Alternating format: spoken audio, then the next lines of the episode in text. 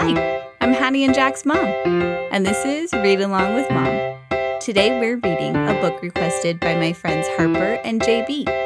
This is called Pig the Winner, written and illustrated by Aaron Blabey. Pig was a pug, and I'm sorry to say, if he didn't come first, it would ruin his day. Yes, Pig was a winner. He just had to win, and nothing would stop him. Oh, where to begin? Believe it or not, he was quite hard to beat, and the reason was simple. Yes, Pig was a cheat. But if he did lose, he'd throw a pink fit. He'd scream and he'd cry, and he just wouldn't quit. He'd sob and he'd sulk with a quivering chin till you gave up and said to him, Okay, you win. But as soon as you said it, he'd clap and he'd stamp and he'd rub it in loudly like he was the champ. Trevor would say to him, Let's just have fun. But Pig would reply, It ain't fun till I've won. So one night at supper, Pig shouted with glee, Who can eat faster? I bet that it's me. Trevor said shyly, I don't want to race. But Pig yelled, Go! and was stuffing his face.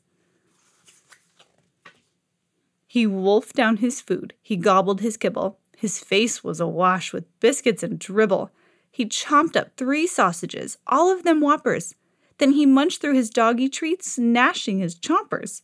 He swallowed it all in a minute or less. But something went wrong. Do you know? Can you guess? Because he was busy stuffing his hole, Pig didn't notice he'd swallowed his bowl.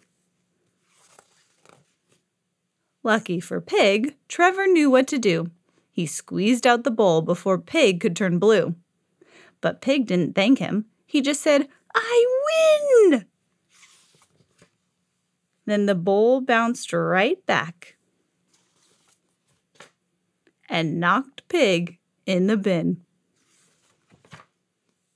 These days it's different, I'm happy to say. Pig's not the winner each time that they play. He plays to have fun, and his tantrums have ceased. Yes, Trevor can win now. Well, sometimes at least.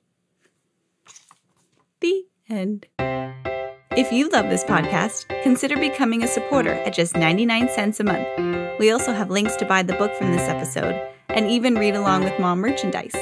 We love providing you with ad free stories to enjoy with your family, and your support means a lot to our family. As always, if you have a book you'd like me to read, send us an email at readalongwithmompodcast at gmail.com.